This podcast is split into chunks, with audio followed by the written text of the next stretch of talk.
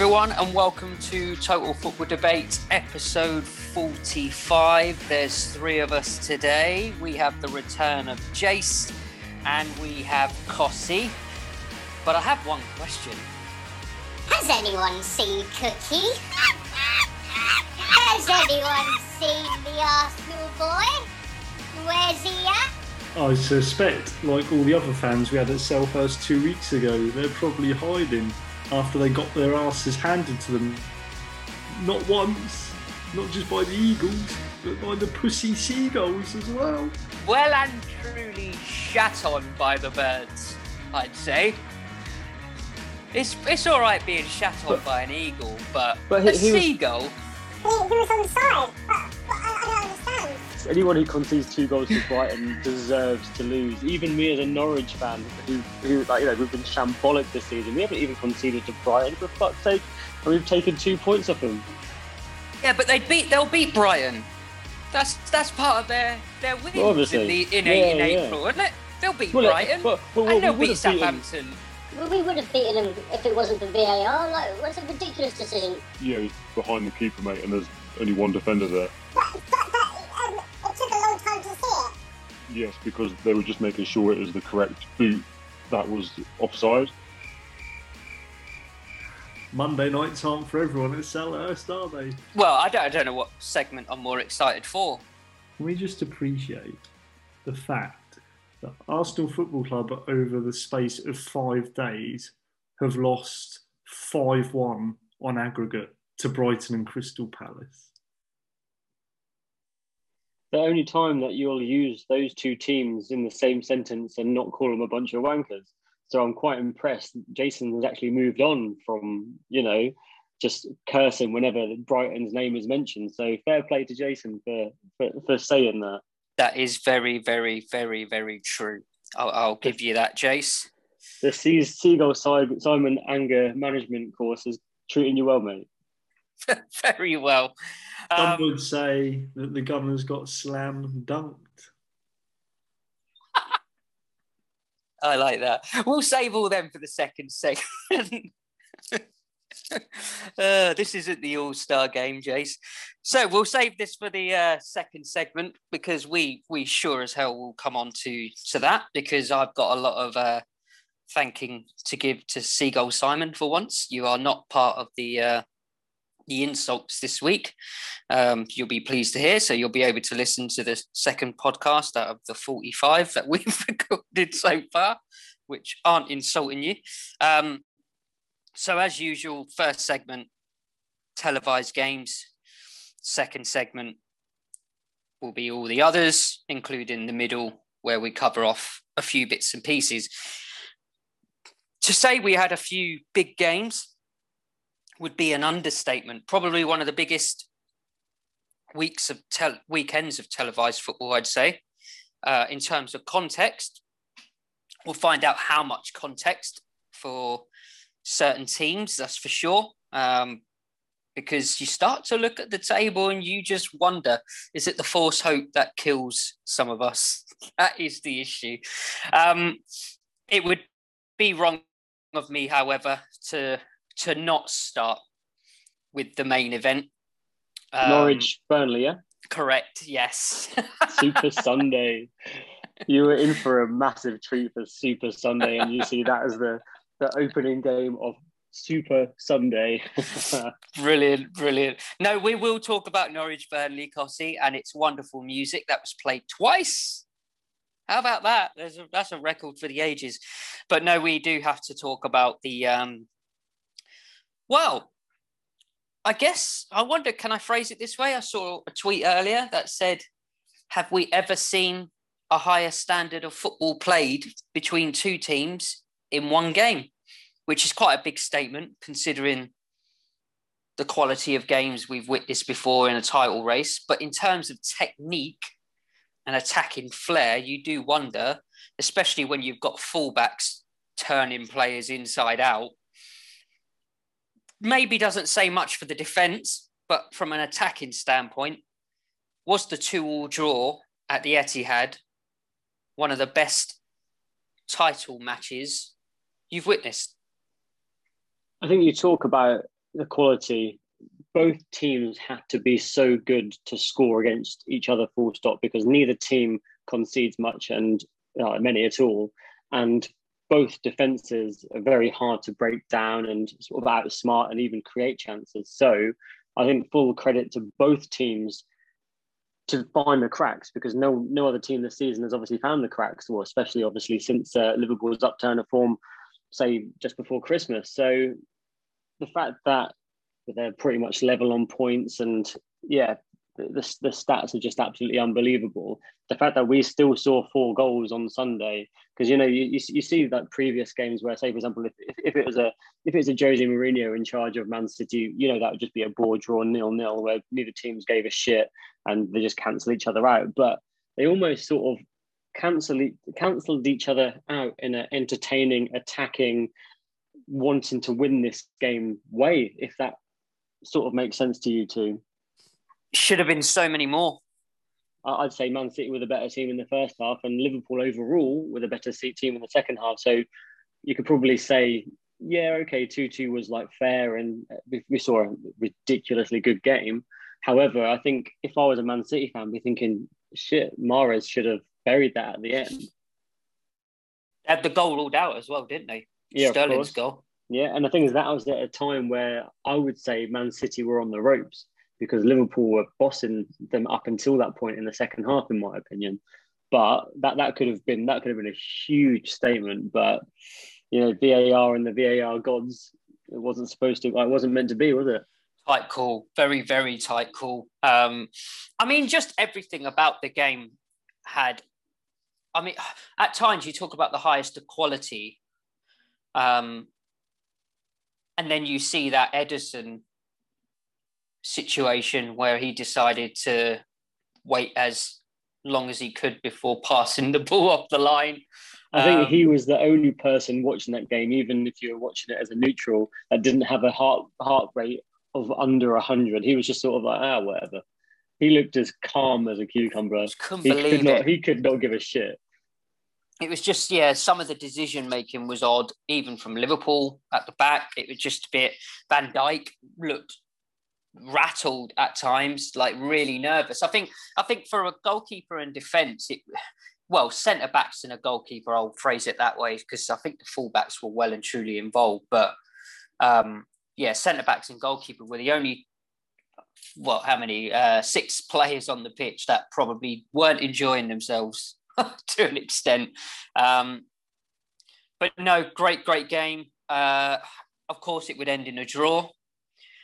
Now the big question is is where where does it go from here in regards to the title race? Do you think that was Liverpool's only chance to really make the difference and switch it on its head or well the fact that Liverpool have gained the 11 point gap to have it in their hands obviously up until the Sunday just gone uh, when they played each other um, and there's been a couple of surprising results from Man City here and there. Obviously, against well, saying that's not a surprise because obviously now we now I'm obviously good friends with uh, with Jason's Crystal Palace supporting uh, uh, side. Obviously, different from the Man United days, but um, but but you know now I know that Crystal Palace are the, the, the greatest team in the world. Um, maybe it wasn't a surprise. So,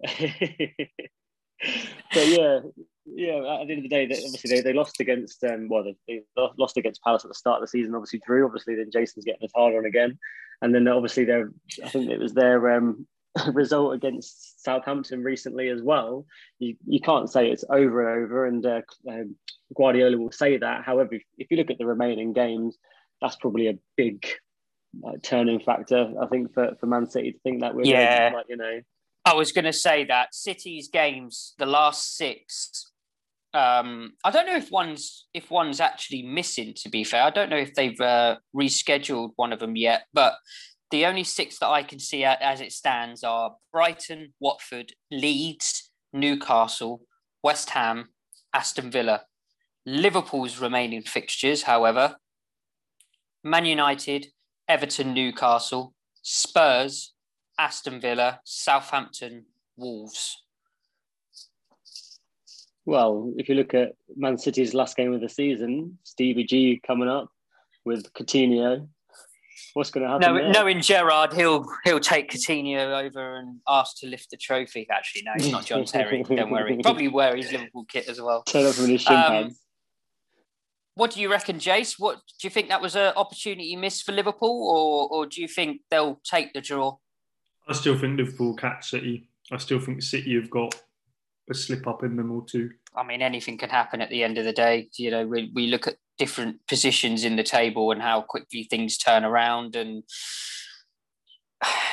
this season seems to be throwing all different kinds of spanners in the work. So I, I, I can't say that that it's it's dead and buried. Becoming one one point in it with seven games to go is is far from it. So no, abs- absolutely. But good game if you was able to catch it. So let's come on to then the other, as copy says, Super Sunday. Um, good day out for you, mate. You have no idea how close I was to just ditching that game. Like now, now work's picking up. Um, I, I was, I thought, oh, I'll give myself Sunday off, and when it came to it, I was just thinking, oh, does anyone else want my ticket? I didn't offer it, but I was just like, all right, okay, the pre-match subway is always worth it, even if we do get spanked like you know four 0 every week. But um, but yeah, I, I was close, and when I got there, I sort of, you know, I, I like the people like kind of like the well, like some of the people that sit around me, and I was like, right, okay, then I'll go there, and see them for a bit, social at least, you know. And I genuinely said that if we're losing with ten minutes to go by two goals, I'm out of there. I'm going to try and get back for the uh, like escape the, the traffic and get back for the uh, the, the Super Sunday game. Call me a glory hunter or whatever. I don't give a shit. But um, but yeah, that's that's the, that's life of a Norwich fan at the minute. But what, what can I say? We were again, it's so frustrating. But um, big man uh, BG was uh, was ill before the game. I saw a couple of uh, questionable tweets that I will not repeat. However, I did find some of them quite funny. Um, however, um, yeah, I think our, our record with him in the team is like one win in 17, something stupid like that. And without him is four wins in 14. It's just like, well, okay, then superstar, where are you? But but yeah, put that um, waste of space aside, that was uh, you know it was, it was a it was a really good really good day out at Carrow Road, even though we're obviously rooted at the bottom and we are going down. That's not changed anything. However, it's the type of performance that leaves you excited but frustrated at the same time, thinking, "Where the hell is this?" Burnley were very very uninspiring. Um, I, I again like Krul made what, one good save the whole game. Cornet or Cornet should have potentially scored, but that could have been ruled out for offside as well. Uh, he was nothing special. He just threw himself on the floor a few times and made himself look like a bit of a mug, to be honest. But um, but yeah, two 0 was it, it was easy to be honest. Pukki, get him. Uh, he needs to sign that contract because if he doesn't, I, I know that he's not obviously set the world alight this season. But if you look at everything that goes through him, he scores what seventy five percent of our goals. If you, if you look at everything that he's done for us, it's absolutely unbelievable. And if you give him the right service, which he's had obviously in the past with Buendia, and apparently we've taken what seven months of this bloody season to get anything to him, he's a really dangerous player. He's superb. We, we should do everything we can because we're not going to like I, I don't know what wages. I think he's on quite high wages, but he was free we're going to have to spend a few million to replace him if if we are going to like get rid of him. So you got to speculate to accumulate with Pukki, and I think he's well worth the investment. And he, he took his goal well. His man of the match. His, he was just deadly. You don't often see him take on players, but on Sunday he made Burnley look like like a weak championship side at best. To be honest, Yeah, I caught I caught some of the game, and from what I could see, it did look like Burnley. I know in the last five minutes they had quite a few chances. With I think there was a save and off the bar, and they they made a bit of an effort. But by that time, when you're in the last five minutes and you're two 0 down, it's too little, too late. we hit we hit the bar at the end as well. Yeah, So, I, I think you know. I've got to be honest. When when we revert back to what six weeks, six seven weeks ago, and we were we were sitting here going, "There's there's no way, there's no way Burnley will, you know, be in it with with five six games in hand." And here they are with one game in hand, um, no game in hand over Everton. I think that's the big one. They've got no more games in hand over Everton. Bearing in mind Everton's form, and they're four points off Everton. Just goes to show, like that, the games in hand for Burnley in the end, in the last, they've, they've not really done anything, not in, not to the standard that they need to be staying up, which has surprised me actually. And they're actually the second worst team in the last five games. And we were saying a few weeks ago that those games in hand, like what? Oh my God, why have we ruled out Burnley? Got Sean Dyche, an incredible Premier League manager to that that knows how to stay in that division. I think we all turned around and said they're getting out of it.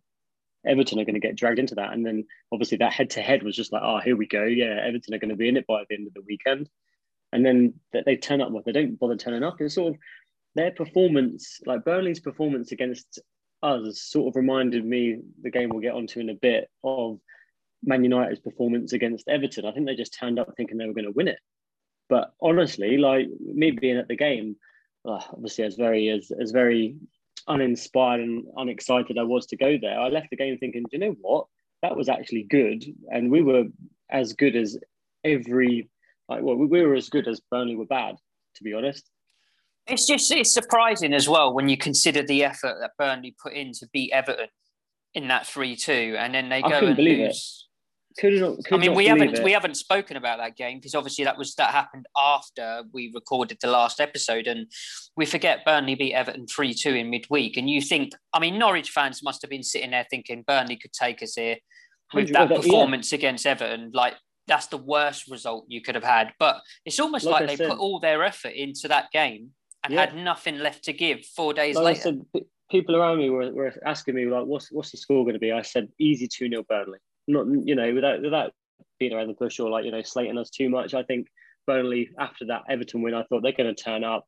They're going to be two 0 up within say like half an hour, forty five minutes, and I'm just counting down the clock so I can leave Road to get back for the uh, the, the Man City Liverpool game. But look at that. It's, it's mad. It's, it, it clicked for us. You know, everything we had Dow playing who who doesn't play at all. And then, you know, I, I, think the fans have a little bit of a lift when Gilmour doesn't start because obviously the more he starts, the the, the less money we have to give um, uh, Chelsea's uh, debt collectors. But um, but yeah, it's, it's, it's madness how much how much of a difference it makes. Huge difference. Well, it's it's almost a bit of a flip of the coin, isn't it? Because when you look at that Burnley three, Everton two result, you're thinking Everton are going into that Man United game. If they couldn't beat Burnley, they're not getting anything out of this. And then Lamps pulls a 1 0 out of his arse. I think we need to discuss this in two ways because Everton, fair play to them. We, we mentioned actually, I think, Cost.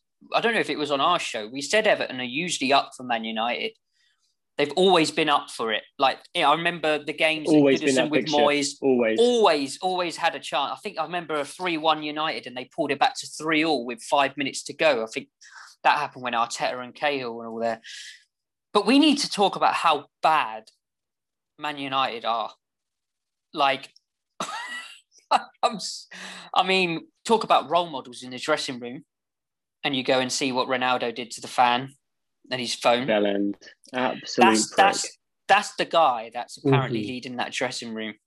Like, are you surprised things are going the way it's going with that in the dressing room? Um, and you talk, you're hearing an Ajax manager turn around and say, "I'm not joining until you give me guarantees I can rid that club of those players."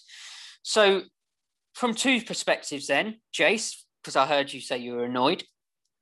Everton beating Man United, firstly. Thoughts on that?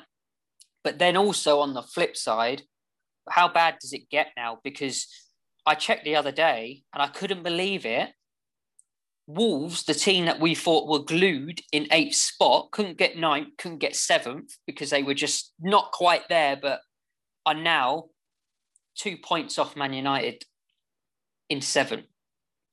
So, Jace, firstly, Lampard getting the win?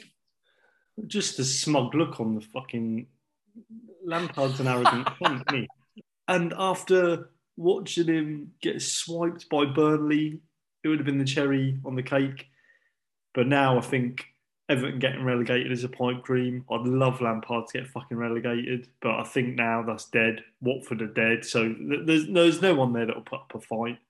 And yeah, I've unfortunately I think it means that they'll have the quality to stay up now. But it's Um, nothing that Lampard has implemented in that no. Everton side to keep him No. up, which is why his smugness and his arrogance and his Oh. his, his, oh, his even face- his post-match interviews and everything else, he's like, uh, is just his all-round aura as a manager comes across as this entitled, entitled manager to do well because of his past glories. And he's talking about, you know, when he ripped them off a couple of weeks ago, saying they didn't have bollocks and all this, that, and the other. It just, it, it just annoys me. It just really annoys me. So for him to come away and get three points against Man United is just an absolute, absolute piss take. but never ever rule out Man United for being as shit as they are. Like oh. what Oh. the hell? Like They've got big, you- big problems. What is it? What is I, I don't understand it. Honestly, the, the the amount of money that that team cost to put together and their weekly wages are absolutely extortionate. And know- they're a bunch of spoiled pricks. It's, I mean- it's embarrassing. Without repeating what I've said before about manager needed to come in, whole rebuild, and him needing full control, and all this, that, and the other, and a director of football that all aligns in all matches, you've got to wonder, you have to wonder. So, not only is part of the problem consistency with a coach and a director of football and a joint up approach, as we've already said, because that team is an amalgamation of about four or five managers that have come and gone over the last three or four years. But then, if you've already got speculation about the Ajax manager coming in, but you've already got speculation being leaked that there are certain players who are not happy about the Z manager coming in because they've because they have concerns about his training methods, and they've not even played for him. That for me rings alarm bells. Shouldn't That- need to get them inside. Well, this They're, is the they're problem. employees. They are employees at the end of the day. But the fact that he only, as of about five days ago, it's not 100% confirmed, but there's strong leaks coming out that probably will be him, and he's been approached and he's been interviewed. The fact that you already have Man United players leaking to the press how they don't want him, they don't approve of his training methods. Who the fuck do you think you are? And also, if not him, if not him, who would they like in as manager?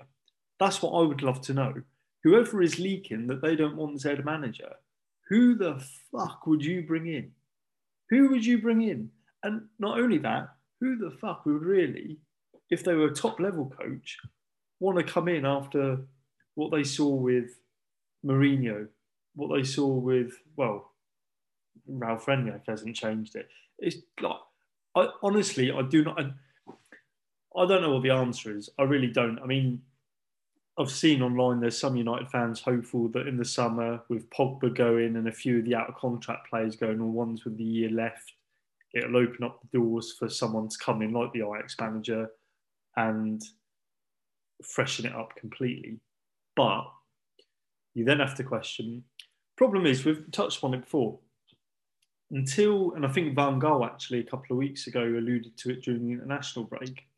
Until Man United stop behaving like a commercial club and actually put football at the heart of what they're doing, it will not work. Let them burn. If you're not going to be a football club, we don't want you in it. At the end of the day, you know, I, as much as I dislike Man United, I respect their '90s, '80s, 2000s, even going into 2010. You've got to respect that Man United because they could back up, you know, their actions off the pitch with their actions on the pitch. You know, they were a commercial. They've been a commercial entity for a little while now. I'd say, not as a club, but with individuals since Beckham. Beckham started branding the club, didn't he, and all that, and with Pepsi and. But you couldn't you couldn't argue it. But this club now, the the the arrogance that's associated with this club, and then you watch what they're doing on the pitch, just it makes it quite embarrassing. Um, and it's the what's more annoying is that the fans just refuse to believe that Man United are closer to being bottom half of the table at this moment in time than they are winning the league. I'm sorry, they are miles off. They must hate it because it's the noisy neighbours and their biggest rivals in their history. I think the only saving grace for United is they've won the most titles, which is stopping Liverpool from obviously overtaking them because obviously a city that have uh, well, they've got all the money and it just it's just a weird season that Liverpool could finish well like they have done. They finished on 99 points and didn't win the win the league. So that they should have in every other season. I know it's to do with the season that they're currently in, but if Klopp was, you know, if Klopp was a mid 2000s manager, that could that pretty really pretty would have uh, taken about five or six titles off United. Yeah, yeah, you're probably not wrong. So, yeah, not not the best of times, but knowing our luck, they'll somehow squeeze themselves into some kind of bang average European spot. But you know, we we we can hope. Um, you kind of wonder what their priority would be at this moment in time. Whether it's, but as Jason said, it, it depends on on how this whole managerial appointment goes. Um, two more games left to discuss. Let's get one of the quick ones out the way, and then we can somehow end the first segment with context as how we will start this end segment um, because they both feed off one another. If you know where I'm going, um, but we did have a Friday night game. I mean, you could probably have said a month ago it would have probably been, had some relevance, but Newcastle Wolves, another win for Newcastle. That I mean, Wolves have been a bit hitting hot and cold all season. Wolves um, are a um, very strange team, I find. Very, very strange team. I mean, to be eighth, two well, points off. See, with Wolves, every time we seem to talk about them, we talk about how well they're doing and how well they play every time I see them on the TV on a live game, they look absolute dog shit. And I don't know how they've managed to play that way all season under the radar and still only be two points off six. We identified it. Do you know what it is? Me and Kossi identified this last week. Considering how they started this season, they don't draw games, Chase. So for every two games that they lose in dog shit fashion, they're then winning or winning four and losing two, which is better than getting your four draws and two wins. So, I mean, when you look at it though, in the last 20 games, Wolves are on 30 points and Newcastle are on 29. So it's actually it was a closer fixture than a lot of people expected. It's just how Newcastle started the season. So as a club, 20 games, you know, into the season now, it's seventh v eighth in, in the in the twenty game table. So I swear Newcastle, uh, sorry, um, I swear Wolves are either the most exciting team to watch or the most dull, and you think Jesus Christ. Me as a Norwich fan, I've seen them twice this season, and I was so uninspired. Yet sometimes when I watch them, yeah, like, wish I was. Some, but sometimes when I when I watch them and all of a sudden their their flair like players are on the ball and they're scoring absolute screamers, you think, fuck me, these these are a bloody good team. And then again they'll play against Norwich and lose or whatever, and you just think, what? Yeah, they're a bit shit, aren't they? It's they're such a strange, strange team. They've not drawn a game this year. Their last draw was Chelsea back in December 19th of December. That was their last draw. Every other game they played, and they have played a hell of a lot. I mean, you're looking at easy plus 10 games there. They, they've either won or they've lost. And that's the biggie. You know, if you do that all season, that's how, I mean, we said this about Everton, didn't we? That's how Everton could have stayed up or Watford because they weren't drawing games, they were losing, but they were getting those occasional wins. Well, that's what Wolves have been doing all season. So, um, it's it's a bit of a bit of an if odd one, I'd say, um, but it's not got much context now. I mean, you look at Newcastle, thirty-four points, fifteenth in the table, could easily finish tenth. They're only three points off you, Jace, with the same number of games. And when you look at form and whatnot, Newcastle, I mean, there's not not many teams outside the top four that are in better form than Newcastle over the past, well, this year anyway. So going to be an interesting end to the season for Newcastle, considering how close we thought they once were. But then again, they've turned it around in good fashion. Um, now, then, we end the first segment with the final televised game, which was Saturday evening. And this is where I said the context comes into play because we'll start the second segment with the team that didn't quite have a great weekend, as we've already alluded to by saying, Has anyone seen Cookie? So, in arguably Spurs' toughest fixture on paper, according to uh, us a few weeks ago, they turned over Villa at Villa Park 4 0. Now, I'm going to be completely honest. Taylor two halves. Villa in the first half was superb and could have quite easily had a couple of goals to their name if they could, I guess, story of their season as well with Watkins and Ings, but they couldn't put them away. And then, arguably, one of the hottest front three of 2022 at the moment. I mean, all three of them have just been unbelievable, and it seems to be the you know the tale at the moment as to where the quality is for Spurs and Arsenal and Man United and so on. So where does it go from here? Well, I think so. Before I get to Villa, I think Arsenal, Spurs, I think it's done. I don't see. I know I've, I always say this quite bluntly, but I just don't see Conte bottling it now. Spurs have been Spursy at times and this was the game where if they were going to do anything Spursy, this was the game that would potentially, you know, bring that home. And it didn't. They then go into they've got a lunchtime kickoff on Saturday against Brighton. I mean, you fancy them there. They then got a five thirty game the week after away to Brentford. Potentially could be tough, but again, they'll have the benefit of the later kickoff. I don't know what Arsenal are doing on that game, whether they're beforehand or not. But again, it's not a game I can see Tottenham slipping up. Arsenal have Man United at lunchtime that yeah, day. Yeah, see, it plays right into Tottenham's hand. Then Tottenham get to Leicester. Now that Leicester game, from what I saw of Leicester the weekend, just very briefly, that could be a potential wobble. But again, by the time that Brighton and Brentford game are done, Arsenal may or may not have dropped more points. To be honest, from what I saw of Arsenal at Selhurst a couple of weeks ago, they look like they have the stuff and not dry out of them, and obviously it showed this weekend as well. So I really do think as for Spurs, it's theirs to lose now. I know that can seem premature, but I just I don't see Conte's got the winning mentality and experience to get through, and I don't I don't see him dropping that.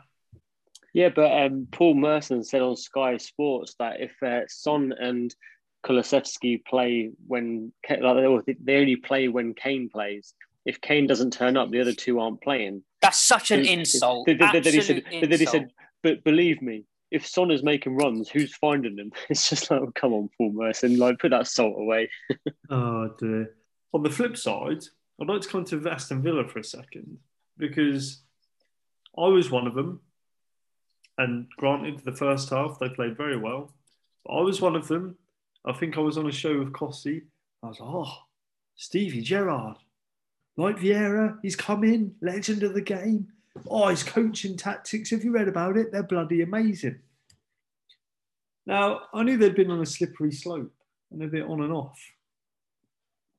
But then today, I stumble across this little stat which astounded me, to be honest. So, strap yourselves in, lads. Bearing in mind that Villa are 12th, I think, and Gerrard has done ever so well. Steven Gerrard's win percentage at Aston Villa 38.1%.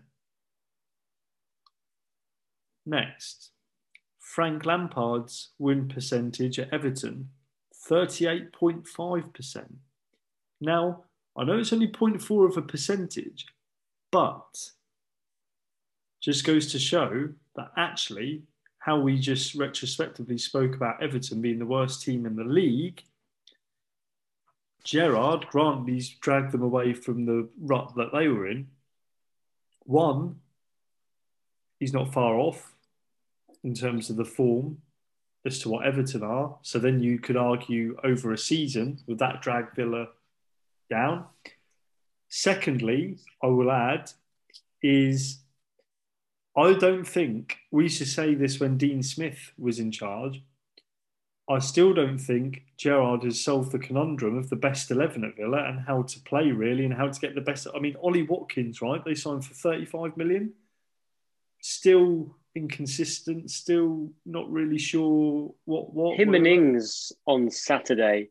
Mm. That, that, could that that could have been four all with if they, them two had their shooting boots on. This, I, I don't understand them. They're so frustrating to watch. You think you should be so much better. They they did have the chances, but The- the, the scoreline doesn't lie, does it?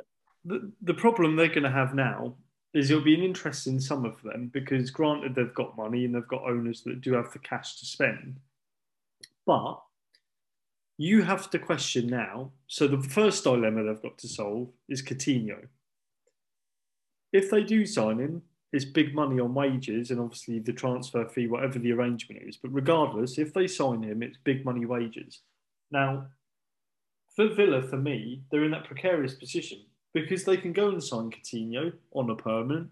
Fine. What else are you going to do? Because, to be honest, for Villa, they they're going to finish there or thereabouts mid-table or bottom half, right? But if they're going to sign someone like Coutinho on that big money, and then they chuck other money at it as well, then I mean, effectively, their next challenge is finishing sixth, West Ham territory. West Ham will be better next year. And in reality, for Villa, even to reach that point, I mean, they're 15 points off. So automatically, we're saying for Aston Villa, if they sign Coutinho and whatever they bring in, they do have to, their next spot is sixth. Because what's the, if, if you're Aston Villa and you're just going to finish mid-table, what is the point in signing Coutinho? Because they can finish mid-table without Coutinho. That was my point to, to begin with when they signed Coutinho. I said, what what is the ambition for signing Coutinho in the position they're in? He's not gonna without Coutinho, they're staying up. Without Coutinho, they're finishing mid-table. So why did they sign him on loan and spend all that money? Because it made no sense to me when you've got your player that you've signed for Coutinho in for six months, keeping the big money player that you signed in the summer to be the creative flair and gave the number 10 shirt in Buendia sitting on the bench. So where, where was the common sense? And I just I just don't get I mean Villa, to be honest, Villa's squad if it's if it wasn't Dean Smith that was the issue, because you look at that squad and really Aston Villa can't be where Wolves are with that squad. So are we talking about two managers that are inept or another identity crisis with players that don't quite know whether they're good enough or not because that's the problem you've got at Everton. You've got players that seem to think, I mean, um, are you really telling me that Richarlison deserves to be linked to Spurs? Are you mad? That's a guy that thinks he's world class and he, he couldn't tie Son's boot. And you've got the same situation at Villa because you've got that limbo feeling of is Buendia next level or is he actually not quite? There's a lot of players like that. Mings stepping up from Bournemouth and go. Is he next level or not? Because Everton have been in this situation for years now where Michael Keane, is he next? And they've been exposed. Villa have got to be very careful because Everton did this with James Rodriguez and players like that. And we saw how that's turned out. And if they start doing that with Coutinho, I, I just a little bit. I think without Coutinho, they finish exactly where they finished this season. Well, the other problem as well is Ollie Watkins. He's got eight goals this year and assists, right? They bought him for massive money, 35 million. He should be the star man. Whoever came in should have built. I mean, Dean Smith. Dean Smith loves him. He played with them at Brentford, didn't he? But how many times have we heard Danny Ings and him having an identity crisis as to how do they play together? How do you think? But then we said that was that a problem that needed to be solved to begin with, Jace? Because last season he was getting 14 goals and five assists. So why did they try and fix something that wasn't broken? Precisely. And the other thing, uh, the other problem I have, and this is quite shocking to be honest, Bertrand Traore came with decent pedigree. I think it was from Lyon. Leon Bailey from Bayer Leverkusen as well. Again, over the years, massive, massive, massive reputations. This season, Traore, seven appearances, no goals, no assists. Leon Bailey, 16 appearances, only one goal and two assists. Now, I know Bailey's had injury problems, whatever, but he's nearly played half a season in a league and he's only got one goal and he's only got two assists. Put those two players together, that's 23 appearances, one goal and two assists. That for me screams of not getting the best out of your players. Don't even add Buendia onto that, his stats as well, with the money they paid for him. You would hmm. only get another two goals and four assists added onto that with 28 games played. and, Not and then- being funny as well. P- Pukki's got nine Premier League goals. Watkins has eight, and Ings has five. And Pukki and Buendia together would accumulate 98% of Norwich's goals last season. I know, albeit in a championship. But if Pukki can get nine Premier League goals without his service and with a very, very weak Norwich side, Christ, where's the what's happening?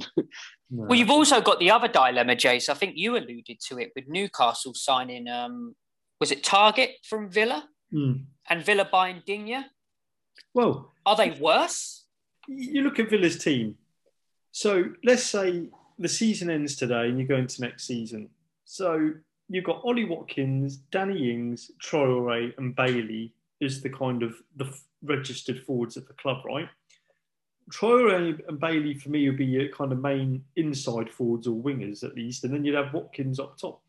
But Danny Ings will be another year older. He's done remarkably well this year considering his fitness issues. But as you said, if you compare it to the Everton situation, you then get to their midfield, and then you've got Josh Feeney, who's a youngster, some other youngster, Coutinho, Benjamin Chrisene, which must be another youngster, Lindley. Then you've got no, I mean, no, no disrespect to these, but they've then got Chukwuemeka, whatever his name is, I don't know, but he's a he looks like a youngster. And they've got Buendia, McGinn, Nakamba, Sanson, and Jacob Ramsey. Now, Jacob Ramsey is as the class. Their best player. But but the point stands. If you look at the Everton situation, you're looking at Josh McGinn, John McGinn rather. You're looking at Buendia, and you're looking at Morgan Sanson, who hasn't made. Morgan Sanson came with a decent European pedigree. He's done nothing in that Villa team. You start looking at that squad, and you start thinking, well, actually, would those players, for example, and I'm not just saying this because it's my team, but if you compare Villa to someone like Palace, would a Morgan Sanson or John McGinn currently get in the Palace team? Probably not. And it's it's an odd one because they've bought players at the time that seemed like their stock was high, but as quickly as their stock was high, it's gone down. If they tried to sell Ollie Watkins tomorrow, there's no way they'd recruit the 30, 35 million because when you're spending that money on that player, he's got to be getting you 15 to 20 goals a season. You know, he's got eight so far in 28 appearances. But, you know, he's not a bad player. He's still young. The problem is Gerrard and Dean Smith before him just hasn't found a system to accommodate Watkins, Ings, Traore, and Bailey. But the fact that they've got Bailey, Traore available to them, and between them they've only got one goal, that's criminal, really. And then you've got the, the other thing I find odd, and ranting a little bit here, but I don't know if you've noticed with Gerrard, he seems to have a bit of a bee in his bonnet about some of that team because he keeps referring to the fact that, oh, come the summer, yeah, there are certain players that can't be here, da da da. He put a kind of stop to it on the interview over the weekend, but he's been saying that for a few weeks now. So he's obviously got his viewpoints on the team, and maybe maybe he doesn't agree with the balance. Maybe he thinks someone needs to be replaced. But I, I think Villa. I mean, again, talk of big club, big money, this, that, and the other. But again, they're just buying the best of the rest. I, I, I honestly don't think, and I, I am glad. I'm glad this has kind of happened to an extent because I did call it. I said I wasn't convinced by Gerrard. I, I, I something about it just didn't didn't scream that it, it was the right it was the right club it was Villa in a transition that that were wanting to spend loads of money and it's just not working at the moment. They were buying players that didn't solve that what weren't needed. Danny Ings to be bought by Villa was was a ridiculous signing, especially when you're lining up at that back with with you know Mings and it's it's a defense that will keep you up at best, like Evans. Michael Keane, good enough to be good enough for Burnley, not good enough to be in the next bracket. Exactly the same situation. Um, so I'm, I think Villa have got to be very, very careful, and they've always done this. Villa, that always, and it's just the the the recruitment. When you look at Leicester and Wolves and even Palace at the moment and West Ham. I mean, West Ham that not weren't that long ago in line with Villa, and the recruitment behind West Ham is a completely different ball game. Um, as you say, you're absolutely right. I wouldn't be surprised if Villa started being the ones to knock on Watford's door for Sarr when they don't need Sarr or started trying to buy. Mind you, it would be a great signing if they did sign Ward Prowse, because that is probably the only player in the lower half of the table that I'd say actually he would improve anyone. Um, but I just I don't believe in the signings around him. But keep a close eye on him because it's interesting having a Gerrard Lampard comparison. Um, and I, I, I, you do wonder if not that Gerrard would have ever stepped foot at Goodison Park, but would he have done any better at the moment? Well, stats don't lie. So we'll keep a close eye on that with the remaining seven games of the season between Villa and Everton. Um, come to the end of the first segment. Conscious we just move it on to the second and uh, firstly get predictions out the way. So we had four games and one double point fixture. Uh, no one got the correct score this week in five games. Um, Spurs Villa. Shock who didn't say Spurs would win. uh, has anyone seen Cookie? Um, Jason, you said 3 1 Spurs. Me and I think Cossie, am I right? I put Scott down twice for some reason, but I believe you also said 2 1 Spurs. Um, we got the same scoreline. So yeah, we all get a point, which moves us up. So Cookie clearly went with his heart there, didn't he? Not his uh, not his head. Um, maybe needs to start uh, rethinking that. Uh, Man City Liverpool. None of us thought it would be a draw. Who would have thought? We all said it would be either a City win or Liverpool win. Uh, Watford Leeds. Me and Cookie were the only ones that thought that Leeds would get a win. So that gets a point back for Cookie. Sticking with you, Jace.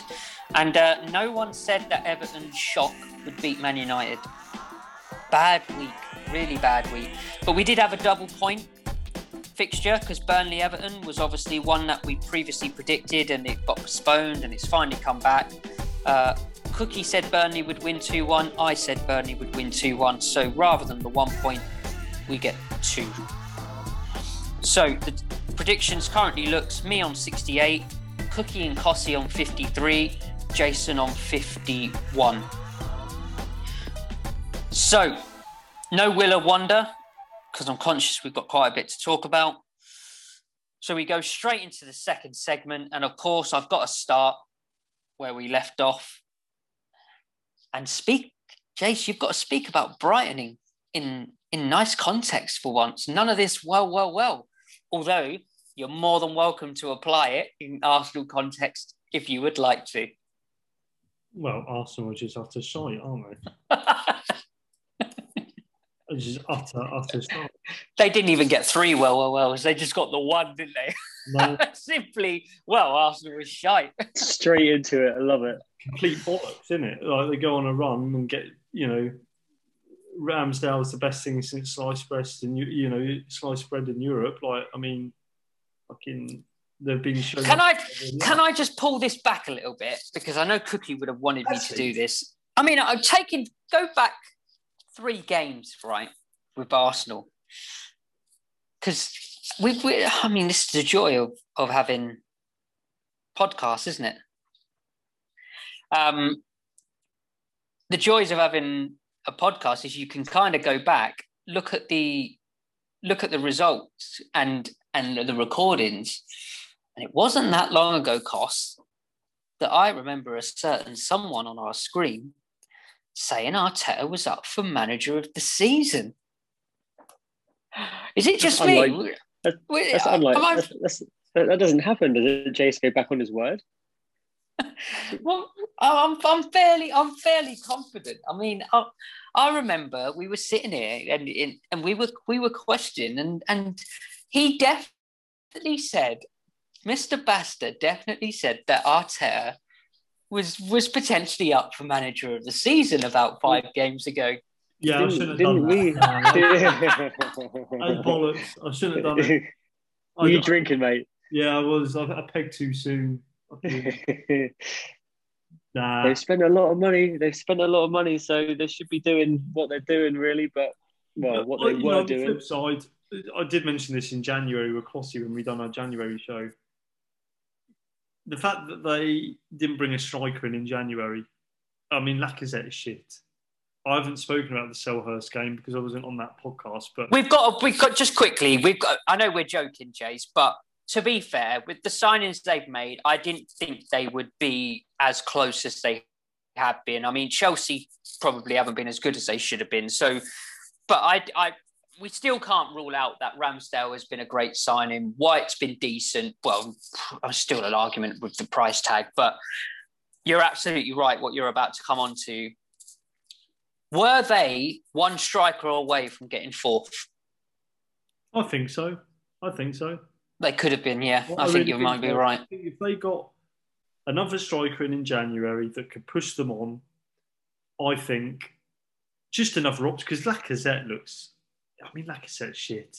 He wouldn't even get in Burnley's team. He doesn't do anything anymore. You think how he used to be two seasons ago? He's absolutely shite.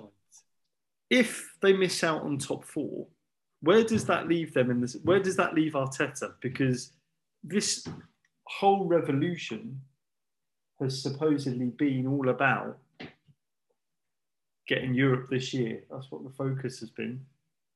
And uh, they don't seem like they're going to get it. So if they don't get top four, well, put it this way if they don't get top four, the big players that they've been linked with, supposedly, Larovic, Haaland, fuck off. Um, in your dreams, Cookie. Go back to Disneyland if you want to wish on those fantasies. Jesus Christ. But, I mean, if they don't finish fourth, that's going to se- severely dent whatever, you know, if they have got a couple of big names lined up, progressive names, that is going to severely dent any chance of getting those players. Well, if Arsenal don't get fourth and Spurs do, do you think that gives Spurs the chance to seriously leapfrog further away from Arsenal, having Conte in the Champions League? And the, the players that would want to, I mean, that's to say Conte stays, we don't know. If Conte stays, if Spurs get Champions League, you've got a club in London with one of the best managers in the world. Chelsea can't buy players. if What Spurs could that do? if Spurs get fourth, providing Levy does what he's supposed to do in the summer, and look, thing for Spurs is either way, right? They've got Harry Kane. If he decides to stay, he stays.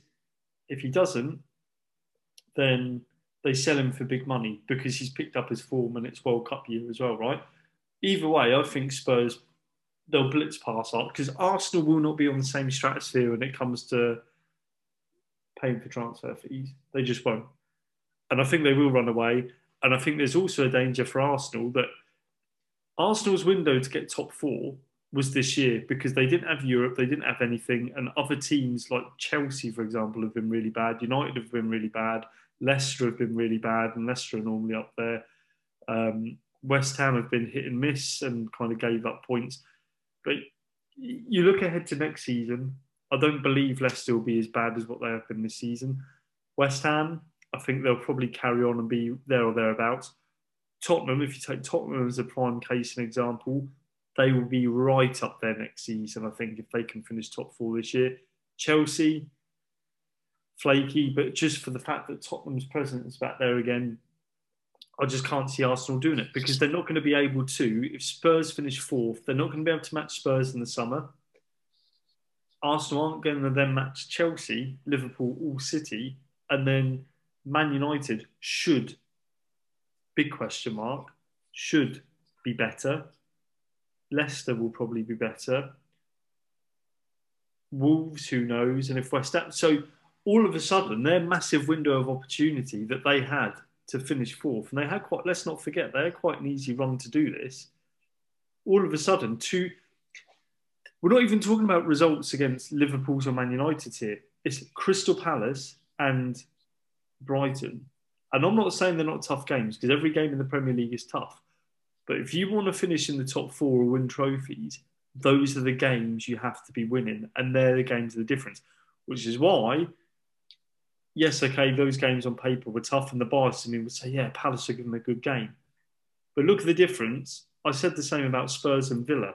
And look at Spurs going to Villa Park, potentially against that Villa team, and they just smashed them. Arsenal go to Palace, bottle it. They then go to Brighton and have a chance to go somewhere where Brighton, well, I can't remember when they won a game, but you know they're at the Emirates, they're at home to Brighton, and they lose. I mean, can you really justify finishing top four if that's the kind of home game that you're going to bottle in the penultimate run? I don't think. Well, Paul Merson said Spurs were a one man team. Three games, they've scored 12 goals. Not one of them was scored by Harry Kane.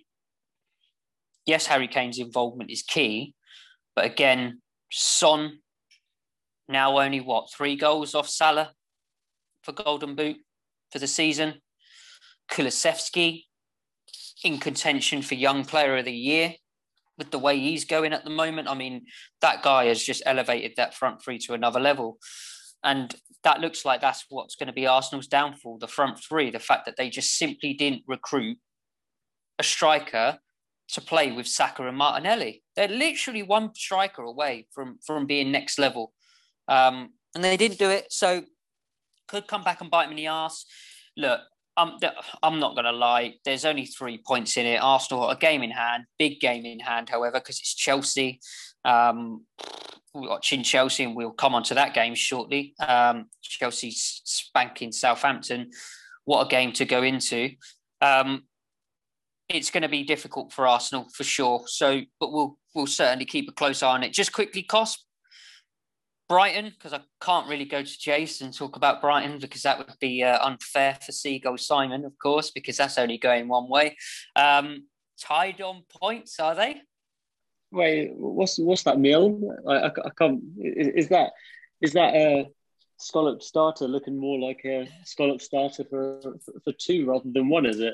Hang on a fucking minute. We're talking about still above. Calm your shit down. Wait, I thought he was. On, I thought he was on mute. I thought. I thought one team was excellent and the other was really dog shit, and yet somehow they're like bang middle in the uh, table, uh, weren't they? Look. Pardon me. Pardon me. But let's take both Arsenal and Brighton here while we're fucking at it, and Spurs and Norwich. one, one team is in an FA Cup semi-final here. I don't. I don't hear any of you speaking about your fucking Wembley games next week. Huh? Hey, your season was over the moment you got to that semi-finals. Down tools from here. The last time you got anywhere near a trophy, mate, you nearly got relegated. So let's calm your beans, eh? I don't think he supported. He, did, he, did, he didn't support them then anyway. Maybe, or uh, maybe not. Salty. right, let's talk about because we had a bit of an interaction from a fan um, regarding this game. We actually had a Southampton fan. The big question was, why does this keep happening? And we had a tweet try and ex- sort of well, not explain as such. I think I think they're as stumped as we are, and apparently, according to a, a certain Jordan Stanley who reached out, I appreciate you reaching out and, and giving us a bit of context, or trying to anyway his reasoning was as a Saints fan, don't think any Saints fan actually can explain how it happens. It's just unknown what the hell goes on for this to happen. Um, I've always felt that Ralph, one, has never had the money, which is the biggest point, which you could could say is fair, bearing in mind they're one of the biggest selling clubs. Two, he doesn't think the right coaching staff are behind him. Uh, don't really think a number two who can actually advise him and offer him alternatives.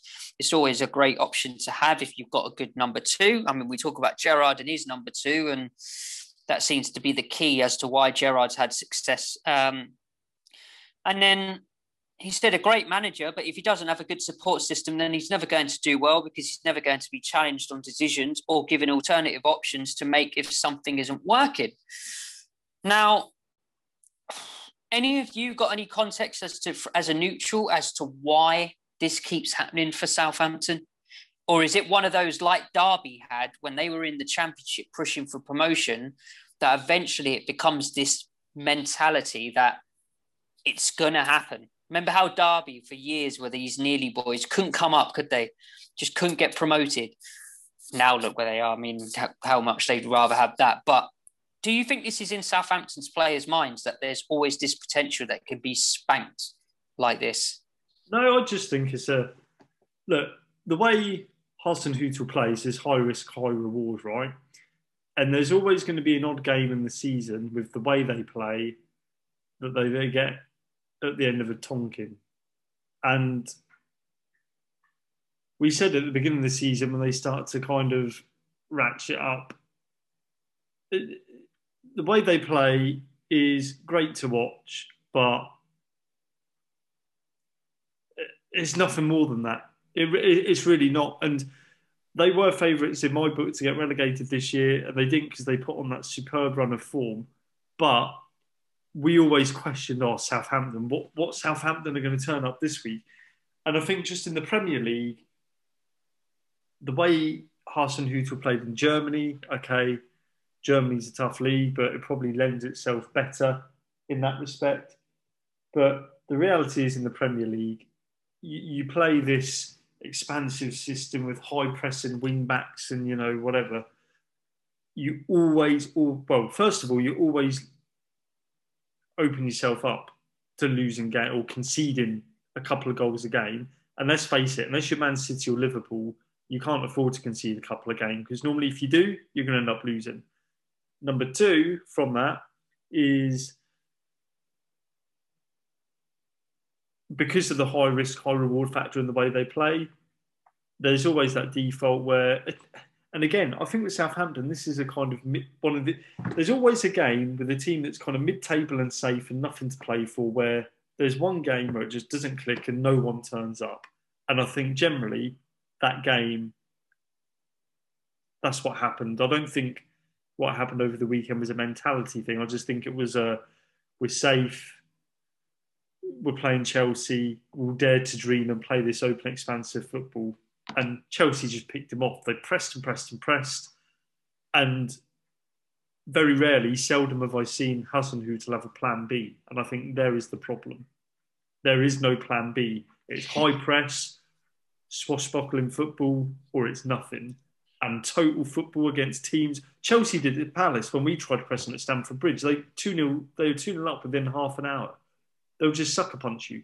But the difference is Palace went to Plan B to save the scoreline. Southampton just carry on doing it. They didn't have it at all. I, I genuinely felt so sorry for Fraser Forster because I don't think that he had a bad game. Some of the saves he pulled out in that game would have been ten. Exactly, it would have been ten he was outrageous at times during that game, and none, none of the goals he conceded were anything to do with what he did. And I think um, I, I, looked at, I, I, specifically remember the sixth goal that Chelsea scored. He made a, he made the first save, made the second save, he kicked it away for the third, and then all, eventually it went in for the sixth. You think, where the, what the hell are your defense doing? Like you've literally made two amazing saves. You've made a clear a clearance within like six seconds of each other, then all of a sudden you've conceded your six. And it's just like, just give them a little bit of like uh, backup, lads. Jesus Christ! But like like Jason said, they didn't have that right damage limitations. They just thought sort of, I don't know, like just threw a match to the walls and they thought, right, carry carry on, battering us if you want. That's, that doesn't do anything for the like for, for the Southampton defenders. That doesn't do anything for the goalkeeper. It was just sort of like heads down. Let's just concede that we're going to concede like six plus goals today, And if It's it wasn't for interesting, Fraser Forster playing well, like, like you say, it could have been 10. It's interesting that that is what the fan alludes to. He sa- he says that he hasn't got number two, so maybe maybe that is it. Just hasn't got that person to lean on and, and get you know a second opinion. Or it's another club. To be fair, I mean, you take Ward Prowse out, which looks like could happen in the summer, and I mean, I'm I'm banking on them being the Everton of this season. You know, it, I, I that club has been teetering on the edge for years. Relegation. Um, I think I think Hasenhüttl deserves a lot of credit because I think you know to to to have Southampton performing the way they were, and then you know you, you've got to give him some credit because they just don't spend money at all. Um, bearing in mind they're one of the probably one of the best feeder teams of the past 10 years when you look at Liverpool and Spurs and and clubs like that that have benefited off of Southampton. Um, but it's just it just keeps happening and it is the biggest myth as to why. Um, but Chelsea got the win, massive win for Chelsea. Arsenal will be without a doubt hoping that well, you assume Chelsea are out tomorrow night to Real Madrid. Um, and then Jason will be hoping that rolls over into the to the weekend's game with with Chelsea in the semi final. But if Chelsea turn over Palace or, or get anything out of this Real Madrid fixture tomorrow night, which I can't see happening in a million years, then Arsenal have got to be bricking it. But we'll see. We will see. Let's skim across these next two fixtures then, just to try and catch up on some time. Uh, Watford Leeds. We don't need any. Well, Hodgson Hodgson is just not having the desired impact at all, is he? No. And I think that says more about Watford as a club more than Hodgson itself. Well, I've said before, Watford struggle with an identity. They don't, well, they don't have one. Simple fact. You could go through every Premier League team and you could say what their style is, how they play, and what their manager is renowned for. With Watford, you've never been able to do that. And even if you ask the fans, who's like the who's the stalwart, who's the kind of main man, and everyone will say Sarr or Dennis, but they don't really have any connection. They're a bunch of players put together. That's all. They have nothing to them. Like obviously, I, I give uh, I, I gave Brentford some shit, and I think deservedly so when they lost nine out of eleven, and we'll get onto them in a minute. Minute. However, there's something likable about them that you want them to stay up as a neutral. You just think fair play with the way that they're playing. Obviously, the Eriksen factor. There's not a single thing about Watford that you think, do you know what? I really hope they stay up this season, guys. Which is weird. There's just no identity about them, is there? There's Exactly. not- There's there's nothing likable. about Watford. What do, like they don't really have an atmosphere at the ground. They don't. They're not renowned for anything. They don't. Since they got rid of Troy Deeney and a couple of the older stalwarts, So true. their identity is gone. That's all you've got to say about it, really. Like fair play to Leeds. Yes, they got three points, but it's Watford. Watford this year. Moving on to Leeds, Raphinha scored a great goal.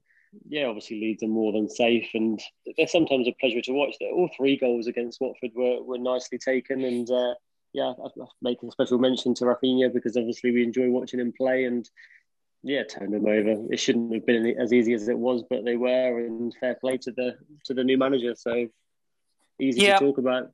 I mean, it's it's surprising. I mean, it's not well. It, I say it's surprising. It's, there's no surprise really that Watford are where they are this year. When when you think about their star man, as we keep calling him, Emmanuel Dennis, and he's got one goal this year.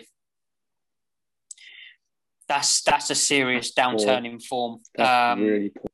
that's nine nine goals this season. When you bear in mind he had those nine goals in the first three months almost, um, and then you've got Sarr, who has not scored a goal for Watford this year. Uh, no, he was injured quite a bit. Um, he's actually only got five goals this season. So that might be the difference between Watford staying up and not. Uh, Cossie, you did allude to your favourite club just a second ago.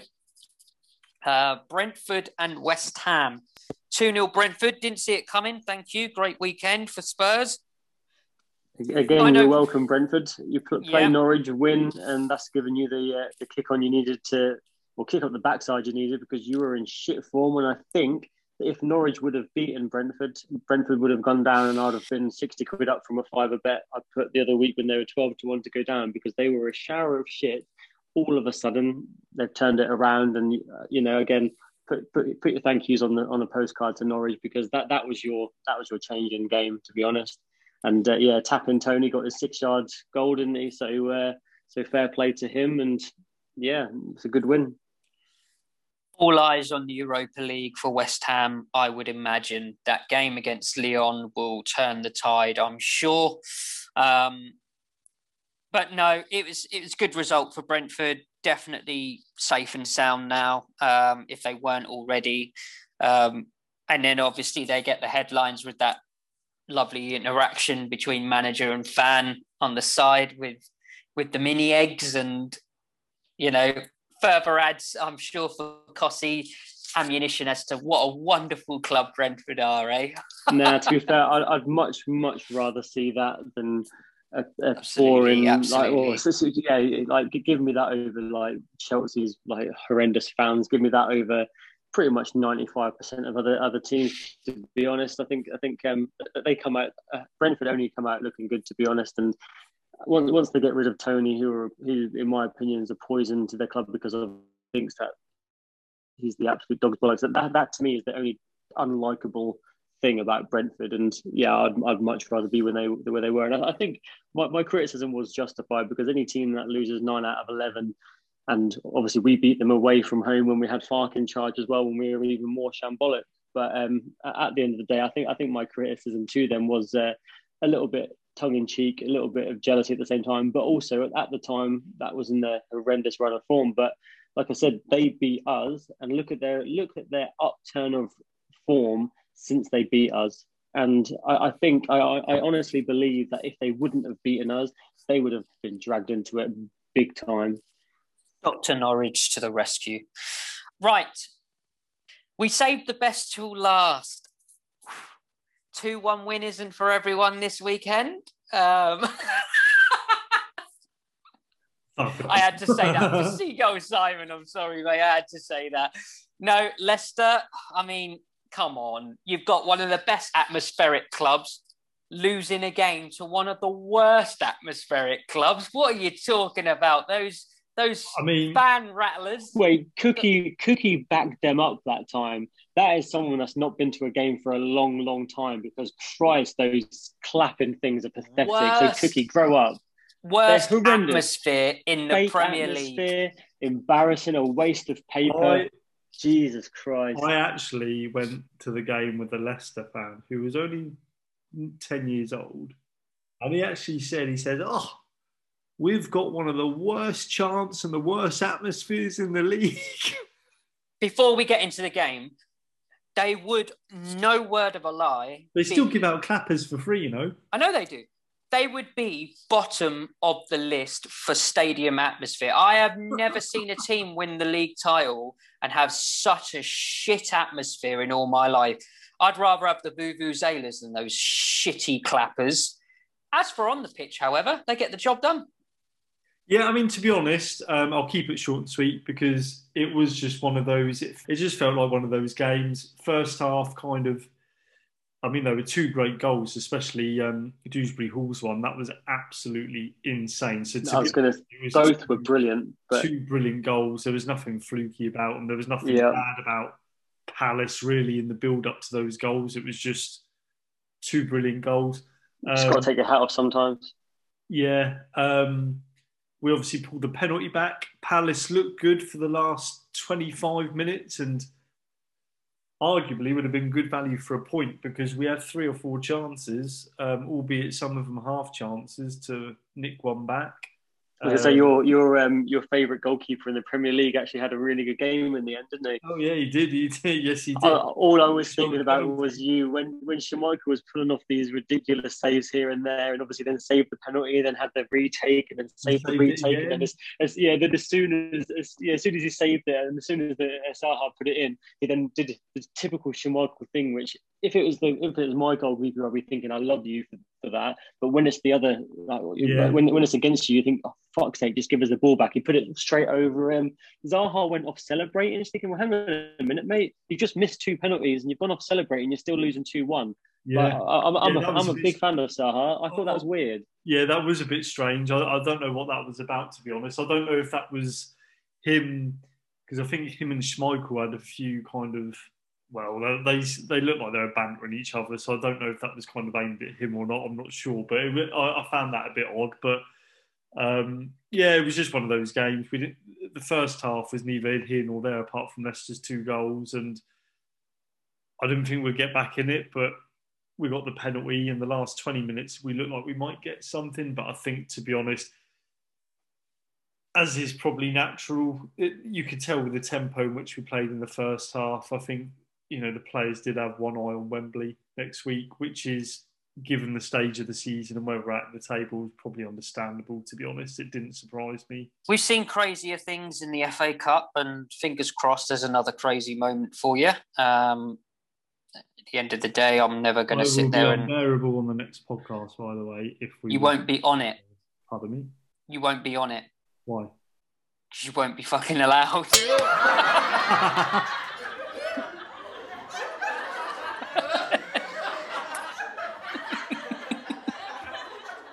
Because I'll have a minute by minute fucking commentary.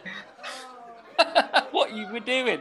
Um, right, let's wrap this show up then with the predictions, shall we? Gets a bit difficult now um, as we get towards the end of the season. So, not as many games in the league. I think there's only, if I'm right, six this weekend, uh, not taking into account FA Cup. Uh, we won't start with the FA Cup now, bearing in mind we haven't done that all all year. So, six fixtures, and one of them has already been picked by our missing in action. And you never guess what he's gone and done. He's gone and picked Southampton Arsenal as his prediction. And he's only gone and said Southampton are winning. I think they're going to as well. I was going to say. Drinking the Wow. tears. 1 0 play to him. Southampton. He A little he bit of uh, respect has come back to Cookie for that. Fair play to you.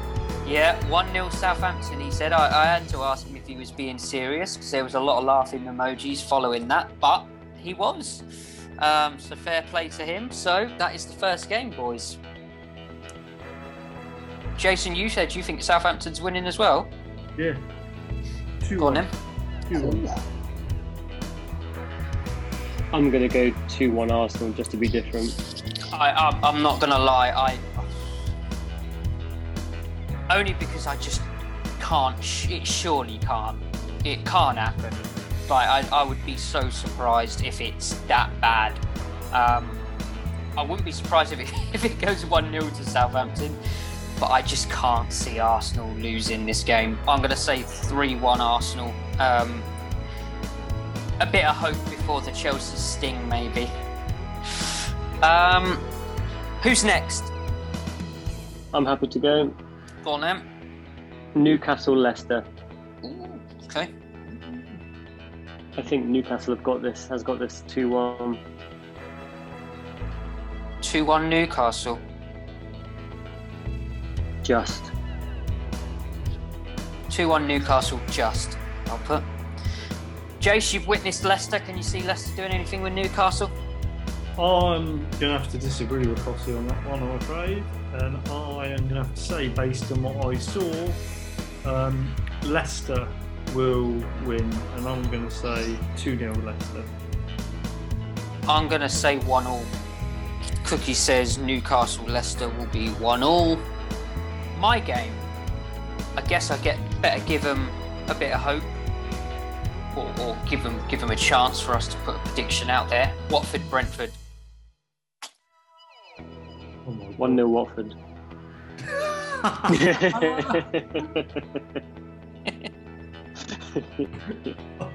I'm going to say 2 0 Brentford, but that fucking 1 0 prediction is going to come in blatantly in it because he's just said that right off the fly. Just to be fucking. It was gut instinct. That was. He was just like bang straight out I, ha- I have to go with tradition. Cookie feels Watford will win 2 1. Uh, dear. I, I, I think Watford know they're done, to be honest. Um, so I'm, I'm, I'll give them a go, but I'll say 2 1 Brentford. I, I can't see Watford picking anything out of that now. I think it's it's done and dusted for them. Jace, your game? I'll stick to your level, boys. I'll stick to the Premier League because semi-finals aren't for everyone, are they? This week, right? I am going to go for. I'm going to go Tottenham Brighton. Okay. Four 0 Tottenham. Fucking as easy as that. The most surefire result of the season. Four 0 I, uh, it better not be the game we slip up on. Um, If up on that, then you can shove your meal up your ass because if you're fucking gonna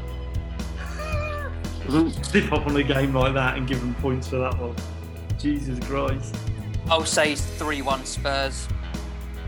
2 0 Spurs. Cookie also says 4 0 Spurs. Oh, it must be hard for him at the moment. The final one, just quickly, I don't know how many teams we can move now. Uh, you've got one more who's up or down. Uh, we said once they hit 31 games, you can't do it no more. Jace, you can actually move two positions. Um, so you can backtrack on those that are on 31. So you, you've got one more move in you. Um, for me and Cossie, however, we can't move teams that are on 31 games anymore. So this is where it gets a bit difficult now. So I am going to try and move.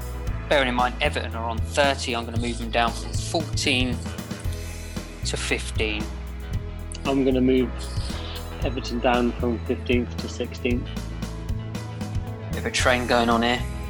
and I have moved Burnley down two places, which means Brentford got two places. So Burnley are now in 17th and Brentford 15th. So far, I've got the bottom three bang on.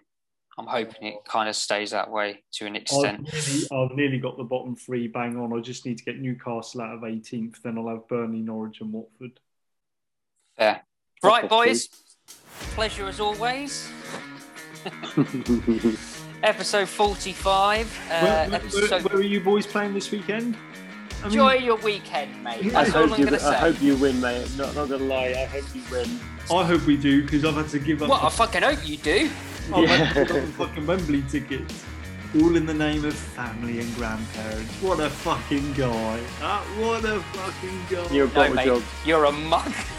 Absolute bottle job bug. I mean, I'm going to be looking at you this weekend going, fuck are you doing here? You've got to raise your family to understand that when this happens. I happens, can still get tickets now. You to know, be we, we got extra allocations. Like, What, have you not sold out, mate? No, we have. you know, Chelsea only sold like 7,000 initially.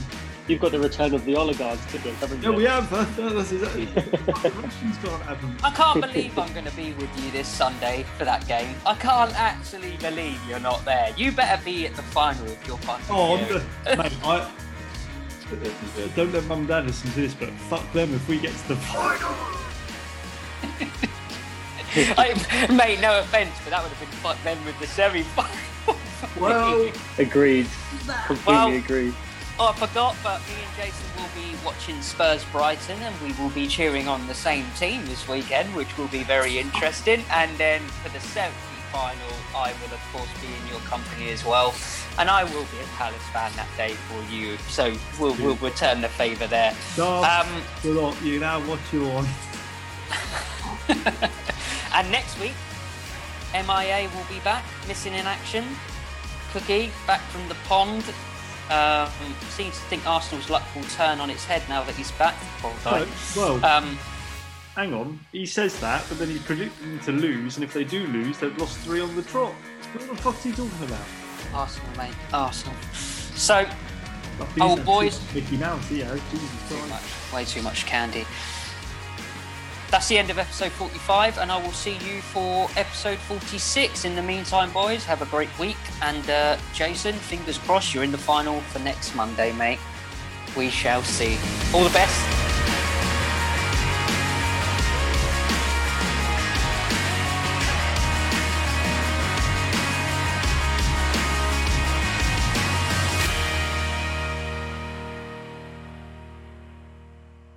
You for listening to Total Football Debate podcast.